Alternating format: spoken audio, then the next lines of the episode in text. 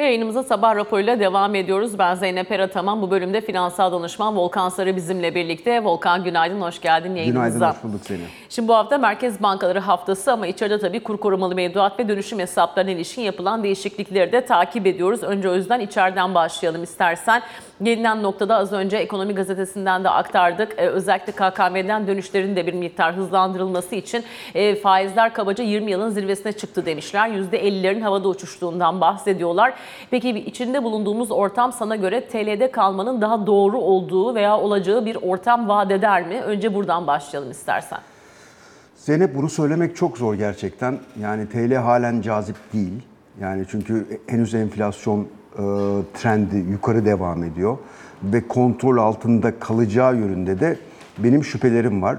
E, çünkü harcamalarda ciddi bir bonkörlük söz konusu e, ve giderler özellikle KKM'den gelen e, bütçeye ciddi yük. Daha doğrusu bütçe demeyeyim onu da Merkez Bankası'na devrettiler ama Merkez Bankası'ndan alınabilecek gelirlerin alınmaması sonucunda aynı noktaya geliyor.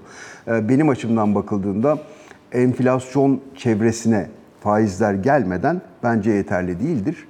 Ayrıca da sadece faizlerle bunu kontrol etmek gibi bir noktaya gelmemiz de çok kolay değil. KKM'de işte bankalara yapılan düzenlemeler, baskılarla şu anda önce yapalım dediler KKM'yi. Şimdi değiştirelim, TL'ye döndürelim dediler. Önce bu KKM'nin neden oluştuğunu ve niye insanlardan bu kadar talep geldiğini sebebine inmek lazım. Sebebi Türk lirasının tamamıyla eee, yatırım yapılamaz bir noktaya getirilmiş olmasıydı. Eee, çünkü istediğimiz gibi para harcayalım, karşılığında enflasyon oluşsun ama faiz vermeyelim dedik. E, faiz vermeyince yatırımcı ne yaptı? Önce yani bir miktar TL'yi tercih edenler çok ciddi paralar kaybettiler. Sonra hepsi kendisini dövize endekslemeyi seçti. Veya borsaya gitti. Bir miktar da borsaya gitti ama onun içerisinde baktığımda bu borsaya gelen rakamı ben çerez gibi düşünüyorum. Çok fazlasıyla e, değil ama asıl olan bölüm KKM'ye kaydı. Yani bu oluşturan sebebi yok etmemiz lazım. Yani bankaları oradan değiştir, bunu yap falan. Ama olumlu olan tarafı en azından bankaları bir miktar serbest bırakmış durumdalar. Şu anda mevduatlar 50'li rakamlarda senin de dediğin gibi verilmeye başlanmış durumda. E, Çünkü rasyonu tutturamazsan sopa var orada bankalara ve işte yani inanılmaz düşük faizlerden 5-10 yıllık bonolar almak zorunda kalıyorlar ki bunların e, bilançoya vereceği tahribat inanılmaz noktalarda. E, gerçekçi noktalara gelmeye başlıyor. Beni 50 tatmin eder mi? Beni etmiyor. E, benim gördüğüm yani 60-70 bandındaki bir faiz belli bir noktada dengelenmeyi getirebilir. Dengelenmeyi getirdikten sonrasında da yavaş yavaş bunun aşağıya dönmesini bekleyebiliriz.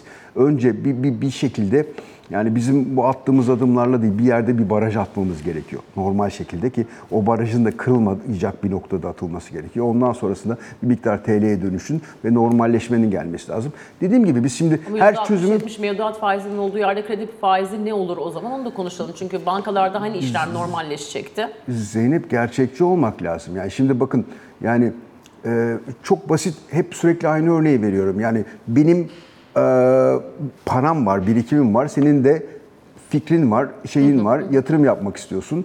Yani ne, ne olması gerekiyor? Ben paramı enflasyon çevresinde bir rakamdan vermem gerekiyor. Senin de bankanın da alıp bunu 1-2 puan üzerinden sana kredi olarak vermesi gerekiyor. Şu anda kredi olarak Bir verecek kimse bir yok. kar beklentim olması Evet, gerekiyor. kredi olarak Birkaç verecek kimse yok. Anlatabiliyor muyum? Kredi bankaların herkes KKM'ye yönelmiş durumda. Gitti. Hiç kimse TL'de kalmadı. Bankalar ya bu riski almak üzere zorunda kalmaları gerekiyordu ya da gittiler onun e, şeyleri dövizlerini götürdüler e, Merkez Bankası'na e,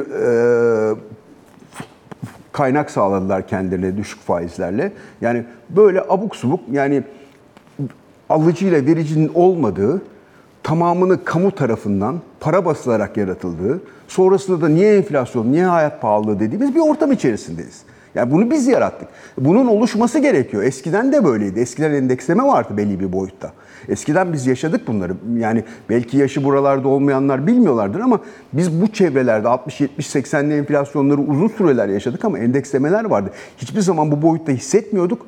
Artı hissedilen rakamla yani açıklanan rakam arasında da bu kadar fark yoktu benim görebildiğim kadarıyla. Yani bizim Yani gerçekçi olmamız gerekiyor. Şu ana kadar öyle bir hale geldi ki e, kamu bankaları üzerinden devlet çok ciddi servet transferi yaptı şirketlere. Çok ciddi bir servet transferi yaptı. Düşük faizlerle e, yozlaştırılmış bir sistem. Ben görebiliyorum. Yani işte atıyorum e, geçtiğimiz dönemler içerisinde 10, 12, 14 gibi faizlerden kamu bankalarından al krediyi, e, götür bunu mala yatır. E, ayda bu mallardaki fiyat artışları o kadar o gerçekleşti ve çok ciddi servet transferleri ve yozlaş bu insanlara şimdi 30'lar 40'lar dediklerinde aa çok pahalı diyorlar. Yani artık o kadar yozlaştı ki alan dahi be- beğenmez hale geldi. Yani bizim normalleşmesi gerekiyor. Merkez Bankası'nın görevi nedir? Gerektiğinde fazla likiteyi çekmek, faz, e, gerekiyorsa da geçici süreçli likidite vermek. Nedir? Yani bir faiz belirlersiniz. Atıyorum belirlediğiniz faizi dengeleyerek belli bir noktaya oturtmaya çalışırsınız. Bu enflasyon çevresinde olması gerekir. Sürekli siz veriyorsanız zaten piyasaya burada bir yanlışlık vardır. O zaman faizi artırmanız gerekir. E, Bizde öyle bir sistem olmadı. Yani sürekli merkezin para verdi, para basıldı. E, bunların gerçekleştiği bir ortam içerisinde aa niye enflasyon oldu diyoruz. E, herkes KKM'ye geçmiş durumda. Bizim sebebini çözmemiz gerekiyor. Ya bunu çözerken de bu işleri, bu çözümleri yani herkes ne yapılsa aa çok güzel, çok güzel, çok güzel. Hepimizin güzel olarak yo- yorumlamak istiyoruz ama biz sadece faiz politikalarıyla da bu işleri çözemeyiz. Bizim bir şekilde bütçemizi yani kalıcı bir şekilde dengeye getireceğimize inandırıcı bir programla çıkmamız gerekiyor. Ama önümüzde seçim varken yine ek e, harcamalardan e, bahsediliyor. Bugün zannediyorum Cumhuriyet Gazetesi'nde vardı. Yine işte 1 trilyonun üzerinde e, harcama buradan geleceğini ifade ediyorlar. Dolayısıyla orada bir çıpalama sıkıntısı siyasi ajandadan da biraz Zeynep ben siyaset çok konuşmak gibi. istemiyorum Tabii, ama tabii. şu Ama ortam içerisinde ki kesenin ağzını açıyor. Ya- Biliyoruz bunu. Ama hep açıyor da bakın şu anda muhalefet o kadar zayıf bir noktada ki. Yani artısı mı eksisi mi? Doğru adımları attığımızda bunların artılarını almak mı? Yoksa kısa vadeli bu adımları atıp sonrasında daha yüksek uçurumdan atlamak mı?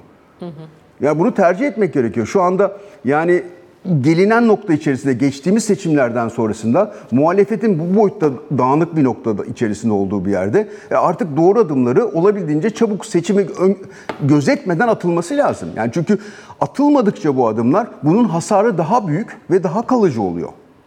Şimdi e, mesela bu sabah e, Amerikan Merkez Bankası'nı da konuşurken aynı şeyden bahsettik. Mesela işte faizleri e, artırmak tabii ki enflasyonla mücadelede bir araç ama bir yandan da daha çok bankayı batırmamak. Çünkü orada işte Silicon Valley'i gördük vesaire. Geçen sene işte First Republic'i gördük e, derken işte oradaki hikayeler e, büyüdü. E, şimdi buraya döndüğümüz zaman da hani eski bankacı kökenli bir Merkez Bankası başkanı var. Senin de söylediğin gibi bankaların almış oldukları bir takım riskler var regülasyon gereği zaten. Dolayısıyla birden faiz artırımları işte tahvil piyasasında kırıp döker mi? Onun bankalara etkileri neler olur? Bir yandan bunu da hani gözeterek de e, hareket ediliyor anladığımız kadarıyla. Şimdi en son piyasa 200-250 bas puanlık bir faiz artırımı beklerken 750 ile karşılaştı. Hatta o gün hatırlarsın dolar TL işte 25-25 lira doğru bir geri çekildi. İsteyene alım fırsatı vermiş oldu. Ee, ve bir anda piyasada e, tabiri caizse ça- çarşı karıştı. E, çünkü beklentiler ters köşede kalmış oldu. Şimdi bu toplantıdan ne bekleyelim deyince 250 bekleyen de var, 600 bekleyen de var. Şimdi Zeynep- ne olursa ne olur biraz senaryo üretelim mi bu perşembe ile ilgili? Zeynep merkez bankalarının görevi yani sürpriz yapmak değil, Beklenti öngörülebilir olmak. üzerinden. Evet. beklentiyle yani piyasaları o kadar kötü ve o kadar yanlış yönlendirmişler ki her açıkladıkları faiz kararı piyasada sürpriz olarak görülüyor. Yani ben bakıyorum şimdi az evvel de söyledim yani ne olsa aa çok güzel çok güzel son faiz artırımını ben de doğru yönde buldum ama ben bakıyorum nedir? Yani e, doğru merkez bankacılığında yapılanlar önce büyük adımı atarsınız. Ondan sonra ya o büyüklükte ya da daha küçülen adımlar atarsınız. Biz önce ne yaptık? 650 bas puan arttırdık. Sonra 250 bas puan arttırdık. Dedik ki herhalde önden yüklemeli geride kaldı. Ya o, budur normali. 250 veya altında gelmesi lazım. Piyasada bu şekilde kendini yönlendirdi. Pat dedi 750 geldi. E bu ne demek biliyor musun? Ya biz bu işi bilmiyoruz demek ya da bize müsaade edildiği boyutta biz faizlerle oynayabiliyoruz demek. Anlatabiliyor muyum? Başka bir şey gelmiyor. Yani çünkü 650, 250, 750 yani resmen toto gibi olmaya başladı. Yani bu faiz artırımında da olması gereken rakam maksimum 750 ki 750 olmamalı. 750 olacaksa bir önceki daha yukarıda olmalıydı diye düşünüyorum. Ee, onun biraz daha altında bir faiz artırımını beklemek lazım. Ama biz bunu ne kadar hızlı yaparsak aslında gerçekleşmesi gereken veya hedeflediklerimize daha çok inandırıcılık sağlayabiliriz. Ya biz TL'nin fiyatını doğru koyamadığımız için hiçbir şeyin fiyatı doğru belirlenmiyor. Görüyorsun işte borsada balonlar oluşuyor, inanılmaz insanlar, ya inanılmaz insanlar hiçbir şeyden anlamayan, borsa ile ilgili hiçbir şeyden anlamayan insanlar borsaya kayıyorlar. Bunlar çok ciddi paralar kaybedecekler. Çünkü halka arzlarda Yani- bir tavan tavan algısı oluştu. Yani şunu koysanız halk arzda anlatabiliyor muyum? De şeyinin önemi yok yani. Deli gibi fiyatlar çıkıyor. Yani bunların Anladığımız kadarıyla bir tek katılım endeksinin parçası olup olmayacağı soruluyor halka arzlarda. Böyle Ama yani bu, var. bu tamamıyla bilinçsizlikle. Biz bunu daha önce de gördük. Bunlar yaşandı. Yani insanların yani bu insanların belki o dönemde yatırımcı değiller de hafızası şey değildir ama borsada eski olanların tamamı bunu hatırlayacaktır. Biz bu halka arz furyalarını daha önce de yaşadık. Şimdi İşte halka halk- arz seferberliği vardı mesela biliyorsun. Arkasından yatırımcı borsaya Açtık işte to, tostçu, kabzumalı bilmem ne ne oldu bunların hepsi? Anlatabiliyor muyum? Şu anda halka açılma kriterlerini yakalayamayacak birçok boyutta gördüğüm benim gözlemlediğim e, birçok şirket geliyor. Ben de halka açılmayı destekliyorum ama öyle bir noktaya geldi ki ya- yani e, buradan biz bir para alalım şeklinde bakılır bir hale gelmeye başladı. Bir para var onu alalım yani şirketler Bunlar evet ISO açısından. 500 şirketleri değil mesela. Yani ben ya küçük yatırımcının özellikle çok dikkatli olması gereken bir dönemdeyiz. Dediğim gibi işlerin hepsi dönüp dolaşıp neye geliyor? Bizim yani harcama konusunda, bütçe konusunda nasıl davranmak istediğimiz ve bunun yarattığı enflasyon karşılığında da gerekli faizi verip vermeyeceğimiz. Senin az evvelki sorun çok güzel. Yani işte iki tane şey var. İşte bankalar işte buradan zarar görecek. Yani burada çok yapılabilecek bir şey yok. Yani yapılması gerekenleri yapmayarak bunu çözemezsiniz. Anlatabiliyor muyum? Veya yapılması ya o kadar off noktalardayız ki yani bankanın görevi bir yerden alacak, bir yerine verecek, arada bir fark kazanacak. Ama biz artık o kadar farklı şeyler yaptırıyoruz ki yani zorla bazı riskleri aldırıyoruz gibi. E, Bu noktaya geliyoruz. Öbür taraftan bakıyorsunuz kamu bankaları kanalıyla kaç kere sermaye artırdılar? Kamu bankaları kanalıyla resmen yani servet transferi yapıldı. Anlatabiliyor muyum? Böylesi düşük faizlerin. Yani biz olması gereken nedir? KKM de bir servet transferi değil midir? Çünkü vergi mükellefinin e, değil mi aslında üstlendiği bir maliyet ve e, eninde sonunda gittiği bakın- yer mevduat sahibi. KKM'nin baştan oluşturulması zaten hataydı. Ben bunu sürekli söyledim. Bu yaratılan bir saatli bomba dedim. Yani bu bir bomba ve bundan çıkışında kolay olmadığını söyledim sürekli olarak. Ama ben KKM'deki yatırımcının bir şekilde burada suçlu olduğu düşüncesinde değilim. E, Ama tabii. KKM'deki yatırımcıya tutup da bir enstrüman. %50 faiz vermeye zorlayan sistem problemli. Anlatabiliyor muyum? Dolar bazında %50 faiz vermeye. Şu anda onları bitirdiler. O, o tarafı kalmadı. Ama %50 verirken neydi? Şimdi Çünkü biraz daha nitelikli yatırımcı VIOP'a gidecek herhalde. İşte swap yapacak, forward yapacak. Şimdi bakın yani bunlar niye o %50 faizleri verdiler? Çünkü gittiler Merkez Bankası'na size swap'la verdiğimiz dövizimizi ver dediler. Merkez Bankası veremiyorum dedi. O da para gitmesin diye veya yeni para çekebilmek için, döviz likiditesini sağlayabilmek için tuttu %50'lere varan boyutlarda faizler verdi.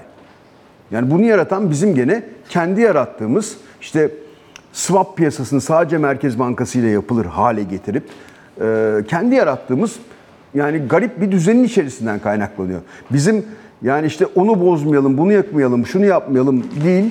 Bizim yani tamam okey bir anda hemen oraya gelmeyelim ama işte 6,5 artırıp 2,5 artırıp 7,5 da artırmayalım. Yani enflasyon 60 70 80 bandında gittiği yerde biz hala 25'te durmayalım. Peki gene 750 bas puan artarsa gene kur bir anda bu 27'lerden 25'lere mi iner? İnmez. İnmez. İnmez. Zaten indiğinde de o gün ben trade etmeye çalıştım. Yani ku- kurda. Ee, 26'nın altında bankalardan Kimse kur almak vermedi. Çok mümkün değil. Şimdi peki o zaman dövizi olan ne yapsın? Bir de onu konuşalım. Seninle her buluştuğumuzda mutlaka Eurobond piyasasını, Eurobond fonlarını da e, konuşuyoruz ki fonlar tarafı belki vergi açısından belki daha kolay e, diye düşünülebilir. Çünkü hani Eurobond'un kendini alıp satacaksınız. Vergilendirmesini bilmek gerekiyor. İşte 10 yıllık mesela tahvilimize bakıyorum. 8.49'da e, bir getiri söz konusu gözüküyor. 30 yıllıkta yine 3, 8.95 düzeltelim. 7 yıllıkta bir 8.95, 5 yıllıkta e, 8.35 gibi faizlerden bahsetmek mümkün. E, Eurobond şu anda cazip mi sence? CDS'imizde 394 bas puanda bu arada. Yani ben e, devlet eurobondları yerine şirket eurobondlarının tercih edilmesi gerektiğini düşünüyorum. Bu banka değil yalnız. Bunu özellikle söylemek istiyorum. Yani belli şirketler var. Şişecam, Turkcell, işte Koç Holding, Tüpraş. Yani e, belli sayıda şirket var. Bakarlarsa bunları görebilirler. Bunların vadeleri hem daha kısa hem de kalitelerin daha iyi olduğu ve borç servisi yapma yeteneklerinin daha iyi olduğu görüşündeyim ben. Yani şu anda yani kısa vadeli bir yıllık bonoların veya mevduatın 5,5'larda olduğu dolardan konuşuyorum. Do- do- dolar bonolarının yani Amerikan bonosunun fonlama maliyetinin 5,5 olduğu yerde ben 8,5 faizinin çok yeterli olduğu düşüncesinde değilim. Şimdi onu soracaktım sana. 2 yıllık mesela Amerikan tahvil faizi sabah da konuştuk. 5.05 mesela. Yani Türkiye'nin riskleriyle bunların yeterince örtüşüp örtüşmediği konusunda çok soru işaretim var benim. Yani bir tane örnek vereyim sana. Yani hiç kimse bunları konuşmuyor. Ee, örneğin BRICS'e bundan 10 sene öncesinde ilk aday ülke bizken geçtiğimiz BRICS toplantısında 7 tane ülke çağırdılar. İçinde Etopya dahi var. Ama Türkiye yok. Bunu çok iyi sorgulamamız lazım bizim. Makro datalarımız o kadar kötü ki denge kurulması o kadar zor noktada ki biz oraya davet edilenler arasında değiliz ki bizim büyüklüğümüz ve olmamız gereken, davet edilmesi gereken ilk ülke olmamız gerekiyor. Bizim ileriye yönelik olarak bir şekilde eee, önce doğru mesajları verip ve sonrasında da bunları gerçekleştirmemiz gerekiyor. Kredibilite oluşturmamız gerekiyor. Şu ana kadar yaptığımız veya yapılanlar, yönetimin yaptıkları diyeyim, e, bu kredibiliteyi çok fazlasıyla eritmiş durumda, yok etmiş durumda. Bizim yeniden kredibilite oluşturmamız gerekiyor. Ve bu ortam içerisinde de doğru hareketleri ve doğru adımları attığımızı göstermemiz gerekiyor. Şu andaki e, yani ortam içerisinde işte bir sürü bahane söyleyebilir. İşte bankaların elindeki bonolar, işte bu, bu, bu faizle şirketler nasıl survive edecek? Bakın yani enflasyon çevresinde aldıkları krediyle survive edemeyen veya yaşayamayan şirketin aslında yani yaptığı işten bir getirisi yok demektir. Ben enflasyon çok üst seviyelerinde demiyorum ama enflasyon seviyesinde. Ama yürümemesi gereken birçok şirkette veya atıyorum enerji şirketlerinin hepsi bundan 5-6 sene öncesinde batık noktasındayken bunların kur risklerinin hepsini kamu üstlendi ve bunları çok düşük TL faizleriyle fonladılar ve orada çok ciddi bir servet transferi oldu. Şimdi enerji şirketleri çok iyi para kazananlar noktasına geldiler. Anlatabiliyor muyum? Yani bizim burada risklerimizi çok iyi yönetmemiz ve doğru yönlendirmemiz gerekiyor. Ve biz bunu nasıl olacağını şirketlerin yani zombi şirketleri veya yaratmamamız gerekiyor. Sadece düşük krediyle faiz aldığı için ayakta duran şirketleri yaratmamamız, doğru yerlere yatırımların gitmesi gerekiyor. Ee, ve en büyük sıkıntının önümüzdeki dönem içerisinde bu yükselen faizlerle birlikte şirketlerde olacağını. Zaten birçok şirketin bankalar tarafından yüzdürüldüğünü çok net biliyoruz. Böylesi bir ortamda burada olabileceğini görebiliyorum ben. Yani biz düşük krediyle yani şu anda yapılmaya çalışılan bir boyutta o ama yani bu yeniden icat etmeye gerek yok. Dünyada eksim banklar bunun için yaratılmış. İhracatçı şirketleri düşük faizli kredi vermek üzere. Biz bunu aldık. Herkese düşük faizli kredi verilen bir ortam yarattık ve burada bir çok ciddi kamuya yük getirdik. Yani biraz dağıldı konular ama yani KKM konusunda ben orada yatırımcının veya getir alanın değil, burada sorumluluğun kimde sebep sonuç ilişkisine çok iyi bakmak gerekiyor. Yani burada da atıyorum işte dün de geldi bir sürü şeyler geliyor. Onu yapın, bunu yapın, şuradan düzeltme, burada. Yani doğru tarafa yönde atılmış adımlar olabilir. Ama İşte yani kademeli niye kademeli. insanlar KKM'ye gitti? Bir kere onu çözmemiz gerekiyor. Niye gitti? Çünkü TL'de kaldığı anda cebindeki para yok oluyordu. Yani %50-60'lara kadar paranın değerini, alım gücünü kaybettiler. Yine de dönüşüm hesapları için de bu arada e, vade uzatıldı. Yani 30 Haziran'a kadar işte hesabında doları altını olan dönüşüm hesabı yapabilirken şimdi o mesela 31 Ağustos oldu. Dolayısıyla o tarafı teşvik etmeye de devam ediyoruz. E, bir de seninle her buluştuğumuzda mutlaka konuşuyoruz. Hem TL cinsi hem dolar cinsi baktığımızda mesela konut e, halen bir e, yatırım aracı mıdır veya emlak piyasasında atıyorum ticari e, iyi bir yatırım aracı mıdır içinde bulunduğumuz süreçte? Zeynep yani şöyle söyleyeyim ben önümüzdeki bak yani önümüzdeki dönem içerisinde konut fiyatlarının döviz başında aşağı geleceğini hiçbir şekilde döviz başında aşağı yukarı gideceğini hiçbir şekilde düşünmüyorum. Döviz başında aşağı geleceğini çok net bir şekilde söyleyebilirim. Döviz bazında. Ama TL, bazında, başka bir hikaye. çok farklı bir hikaye ama reel anlamda da değer kazanmayacağını söyleyebilirim bu fiyatlardan. Çünkü yani bu sonucunda konut fiyatını belirleyen kiradır. Şu anda öyle abuk subuk kira rakamları var ki bu kirayı ödeyebilecek. Yani şimdi geçici süreçte geçici yabancılardan gelen taleple oluşabilen bir balon ve çok düşük faizlerle ve düşük kredilerle. Yani ben arkadaşlarım var aldılar %1'in altında faizle kredi aldılar ve bunu bu hangi banka nasıl finanse etti? Birin altında neredeyse konutu bedavaya getirdiler. Anlatabiliyor muyum? Yani bu Bunlar dönemde çözüm- bankalarından alınan krediler mi? Diğerlerine de zorlandı ve onlardan da verenler oldu. Ama yani çok düşük faizli krediler.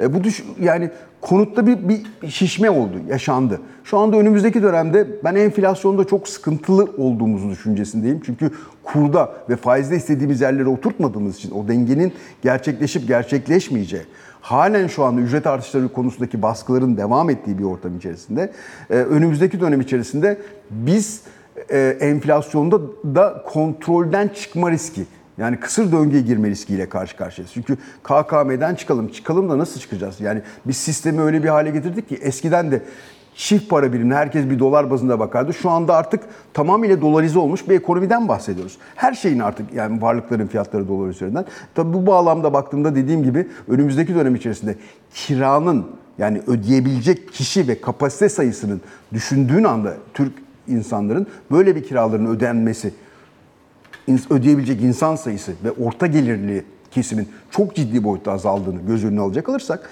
yani bunu ödenmeyen kiradır konut fiyatını belirleyen uzun vadede E, konut fiyatlarının bir şekilde reel bazda geri geleceğini söyleyebilirim. Dolar bazında da kesinlikle geri geleceğini, geleceğini söyleyebilirim. Bu beklentim yani önümüzdeki dönemde çünkü ekonominin şu anda yavaşlamaya başladı. Araç fiyatlarında görüyoruz bunu. Otomotiv sektöründe, inşaat sektöründe yani konut fiyatlarında görüyoruz bunu reel anlamda bakıldığında. Yani yavaşlamaya başladı ama daha var. Çünkü biz ne yaptık? Daha önce de söyledim seçim öncesinde gelecekteki tüketimi erkene çektirdik insanlara. Ve şu anda belli bir dönem içerisinde ekonominin çok yavaşlayacağı bir döneme geliyoruz ciddi boyutta yani ani duruş risklerinin bile olabileceği iyi yönetilmez yönetilip yönetilmediği ile alakalı olarak bir dönem içerisine geliyoruz. Böyle bir dönem içerisinde varlık fiyatlarının reel bazda değer kazanmasından bahsetmek çok kolay bir durum değil diye düşünüyorum. Yani buna borsada dahil edilebilir. 3.10 seviyelerinde gelmiş bir dolar bazında.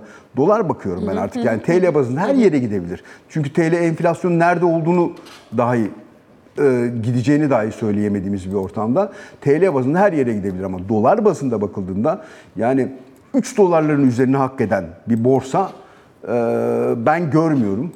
Ekonominin yavaşlaması bir numarada o. iki numarada alternatif olan faizlerin yükselmesi bunların hepsi borsa üzerindeki baskıları oluşturuyor ki son günlerde de yavaş yavaş bunun etkilerini görmeye başladık.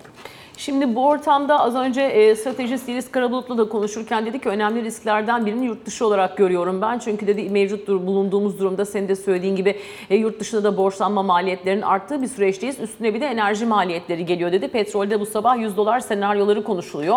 E, bu anlamda baktığında mesela dolar endeksinde yükseliş devam eder mi? 105'ler civarındayız bu sabah. Petrolde 100 dolar ve üstü gibi bir senaryoyla çalışıyor musun hiç? Zeynep şöyle bir noktadayız. Yani gerçekten o çok önemli bir konu bahsettiğin. Yani şu anda siyah kuğu olabilecek nokta orası. Yani şu anda çok ciddi bir arz eksiği var petrol piyasasında. Petrol piyasası dengede olmadığı anda bir miktar dahi fark olsa bunu dengeleyecek arz gelmediği sürece fiyatlar bir yöne yukarı veya aşağıya çok sert ve hızlı gidebiliyor. Bunu sıfıra geldiğini gördük. Eksi fiyatlarda Evet, işte evet. atıyorum e, petrol fiyatları gördük. Şu anda e, yani e, 3 milyon varil civarında bir e, günlük eksik var ve Biden döneminde stratejik rezerv dediği Amerika'nın işte daha önceki Arap Savaşı'ndaki dönem, döneminde, ambargolar döneminden gelen bir şeyiyle stratejik rezervleri vardır. Stratejik rezervlerinden ciddi bir satış yaptı. Normal şartlarda şu anda arz fazlasının olup o stratejik rezervlerini bir miktar artırıyor olması gerektiği bir dönem içerisindeyiz aslında. Oradan da gelebilecek bir arz yok. Bu ne demek? Şu anda Suudi Arabistan bir şekilde Amerika'nın her dediğini yapan bir ülke konumundaydı. Şimdi Rusya ile belli bir yakınlaşma söz konusu. En azından ortak çıkarları var. Petrol fiyatını belirlemekte, arzı kısmakla birlikte. Yani burada ne olur? Yani önümüzdeki dönem içerisinde Amerika Suudi Arabistan'a küçük bir ders vermeye kalkabilir bir yerden. Çünkü full güvenliğini sağladığını ve bunu iddia ediyor. O sayede Suudi Arabistan'ın arzını artırabilir. Ya da Suudi Arabistan bir şekilde fikir değiştirip arzını artırır. Artırmadığı noktaya bakıldığında benim gördüğüm petrol fiyatları 120-130 dolarlara kadar çıkabilir. Bu çok önümüzdeki en büyük risk, siyah kuğu olabilecek en büyük riskimiz burada. Bunun bizdeki enflasyona ve global anlamdaki büyümeye de yapabileceği etkiler gerçekten çok büyük. Ee, bu çok önemli bir nokta diye düşünüyorum. Herkes hesapları yeniden yapmak zorunda kalır herhalde. Petrol yani gerçekten çok önemli ve yani bunu, biz bunu sadece petrolde değil şimdi doğalgazda da görüyoruz tekrardan. İşte Avrupa'da bir önce çok yükselmişti Rusya Savaşı döneminde. Sonrasında çok ciddi aşağılara geldi. Öncesinin altlarına geldi. Şimdi yeniden yükseliş trendini seyrediyoruz. Ee, yani bu önümüzdeki birkaç aylık dönem çok kritik. Yön yukarı ve onun etkileri e, birçok ülkeye sert vurabilir. E, biz de tamamını neredeyse ithal eden bir ülke, enerji ithalatçısı olduğumuz için yani petrol ve türevlerinden neredeyse tamamını ithal eden bir ülke olduğumuz için en fazla etkilenen ülkelerden birisi olmamız söz konusu. Ee, Yeliz'in o söylediği başka diğerine de katılıyorum. Artık para yurt dışında bol ve bedava değil.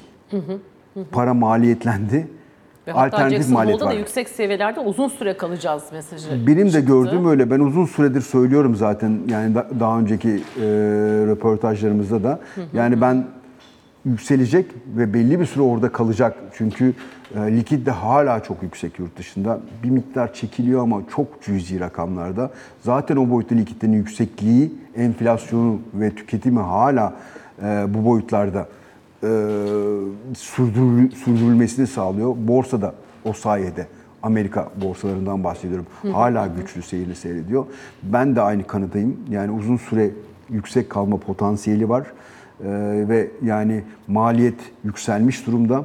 Bizim şirketlerimiz için bunların hepsi e, belli boyutta zorluklar. Ama yani e, günümüz veya dünya gerçeklerinde e, piyasaların kendisini veya şirketlerin kendilerini konumlandırmaları gerekiyor. Biz kendimizi o kadar çok gerçeklerden kopardık ki TL'nin faizini ni sunni bir rakamla oluşturarak e, yapılan işte şirketlere transferler artı döviz kurunun yanlış belirlenmesi ve erkene çekilen tüketimin ciddi bir faturası var ve biz bu faturayı yani sadece faiz artırarak ödeyemeyiz.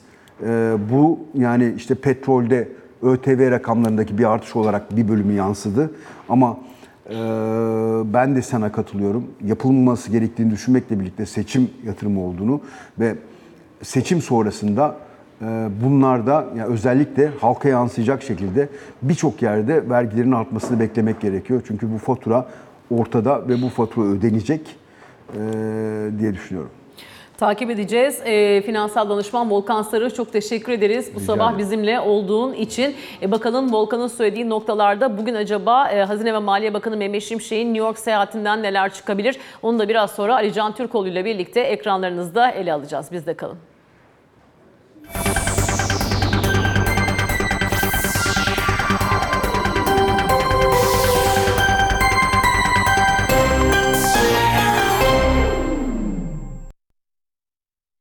Ve siyasetin gündemiyle devam ediyoruz. Bloomberg HT Genel Müdürü Ali Can Türkoğlu ile beraberiz. Ali Can günaydın. Günaydın. Şimdi dün de seninle konuşmuştuk. Özellikle New York'tan e, yansıyan başlıklar önemli olacak diye. E, NATO Genel Sekreteri Stoltenberg'le görüşme var. Concordia zirvesi var. Sonrasında sorulara Cumhurbaşkanı'nın verdiği yanıtlar bugün uluslararası basında da e, genişçe yerini almış. E, ve tabii uluslararası basın demişken bir de PBS röportajı oldu zannediyorum. E, buradan ilk günü nasıl geride bıraktık diyebiliriz. Tabii Elon Musk da ilk gündü diyeceksin ama dün esas çok yoğun ajandalı ilk gün diyelim. Doğru. Ee, Şimdi bir kere hem yaptığı konuşmadan Cumhurbaşkanı'nın hem de PBS'e verdiği mülakattan sonra zaten dünya kamuoyunda tartışılan bazı başlıklar var. Şimdi bunlardan bir tanesi zaten Tahıl Koridoru Anlaşması ve Rusya zaten bilinen başlıklardan birisi ama bir kez daha Tahıl Koridoru Anlaşması'na hızla dönülmesi gerektiği ve Afrika'ya bu arada daha fazla tahıl gönderilmesi zorunluluğundan bahsediyor Cumhurbaşkanı. Bu Yani 1 milyon tondan fazla olmalı diye Putin Evet. de ricada bulundum Evet ve diyor. konuştuklarında da olumlu bir cevap aldığını bir tek bir kez daha vurgulamış. Burada e,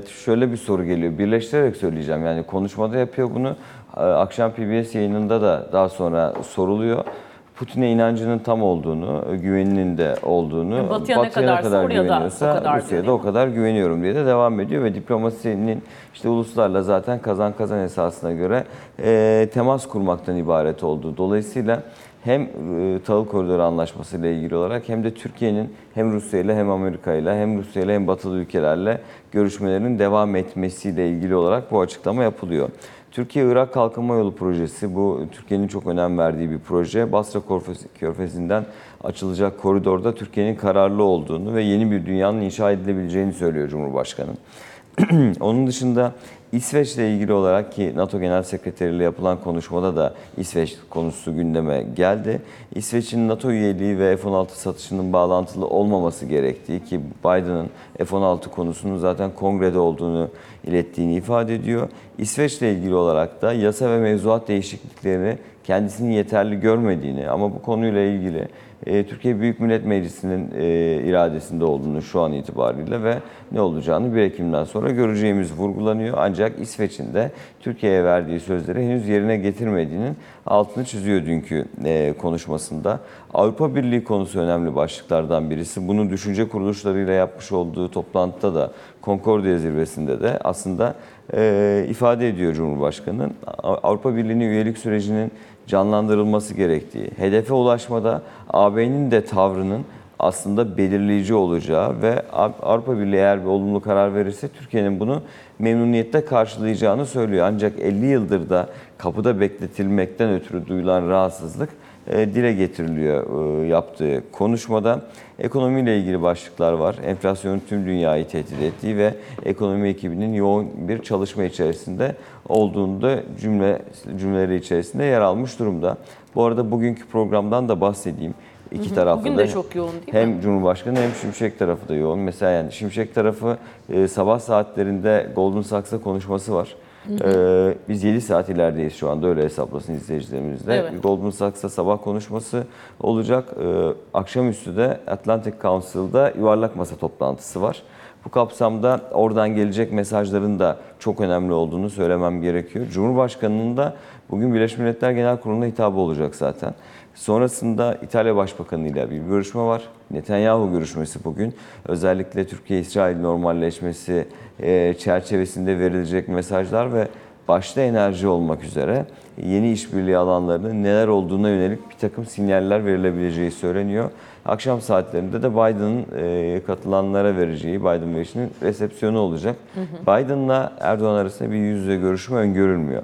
Hatta bildiğim kadarıyla Biden sadece yüz yüze olarak e, İsrail ve, İsrail ve Brezilya herhalde. liderleriyle görüşecek. Zelenski'nin de birebir olup olmayacağı ile ilgili ben net bir şey görmedim. Öyle yorumlar yapıldı ama e, zirve öncesinde. E, geri kalanlarla ayaküstü işte bu, bu akşamki resepsiyonda bir görüşme imkanı olacak gibi gözüküyor ama heyetler arasında bu arada görüşmelerin olması bekleniyor çeşitli ülkelerle. Dolayısıyla e, genel hatlarıyla Birleşmiş Milletler Genel Kurulu'ndan dünkü yoğunluğun detayları bunlar. Bugün neler çıkacak yine onları da takip edeceğiz. E, Şimdi son 2-3 dakikamız içerisinde de iç siyasete bir dönelim istersen. E, İttifakın e, reddedildiğine ilişkin e, yine İyi Parti lideri Akşener'den açıklamalar var. E, Bir önceki ittifak sürecinde zehir içtiğinden e, bahsediyor. Dikkat çekici açıklamalar. Ee, şöyle söyleyeyim, Sayın Akşener her geçen gün çıtayı biraz daha yukarıya kaldırıyor. Evet, çok sert yani, açıklamalar evet, Millet oluyor? İttifakı tarafında e, yeniden bir işbirliği imkanı bu gidişte hiç olmayacak gibi gözüküyor. Yani daha öncesi yap, daha önceden yaptığım yorumlarda özellikle Ankara, İstanbul başta olmak üzere bir takım illerde seçim zamanı yaklaştıkça ve adaylar netleştikçe bir işbirliği imkanı bulunabilir e, yorumunu daha fazla yapıyordum ama özellikle İyi Parti'den son dönemde gelen bir takım açıklamalar başta Sayın Akşener olmak üzere bu işbirliği kapılarını da artık iyice kapatıyor. Çünkü sen de söyledin e, kendisinin masayı yıkmadığını altılı masa görüşmeleri sırasında e, tam tersi zehir içtiğini ifade ediyor. Bir önceki seçimlerde Abdullah Gül ismine e, destek vermediği için yine aynı şekilde e, çok sert bir şekilde eleştirildiğinin vurgusu var. Bundan sonra İyi Parti'nin hesaplı kitaplı bir dönemi olmayacağı, rekabet edip yarışacaklarını ama kaybederlerse kaybedecekler, kazanırlarsa da kazanacaklarını söyleniyor. Bugün de yani bu yerel seçimlerde de 2028 seçimlerinde de e, seçimlere özü başımıza gir, tek özü başımıza gireceğiz. Yani tek başımıza gireceğiz vurgusunu. Bir kez daha yapıp ittifak sisteminden de vazgeçtik değerlendirmesini yapıyor. Dolayısıyla her ne kadar ben dahil olmak üzere Ankara'daki birçok kişi e, seçim dönemi yaklaştıktan sonra bir işbirliği imkanı bulunacaktır gelen e, kamuoyu araştırmalarına göre dese de bu dozda devam edilirse açıklamalar bu e, işte imkan hiç kalmayacak gibi gözüküyor muhalefet adına. Bu arada Cumhur İttifakı tarafında hiçbir sıkıntı yok. 7 Ekim'den itibaren karşılıklı olarak görüşmelerin başlayacağı, kongre sonrasında görüşmeler başlayacak gibi gözüküyor.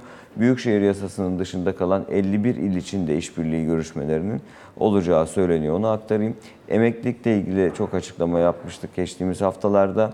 Ee, dün birkaç kişiyle konuştum. Özellikle bu bir sefere mahsus bir ikramiye ödemesinin masada olduğu ifade ediliyordu geçen hafta. O şu anda biraz daha rafta gözüküyor. Daha arka planda gözüküyor. Evet. Genel hatlarıyla yapılacak zam için çalışmaların Çalışma Bakanlığı içerisinde devam ettiğini söylemek lazım.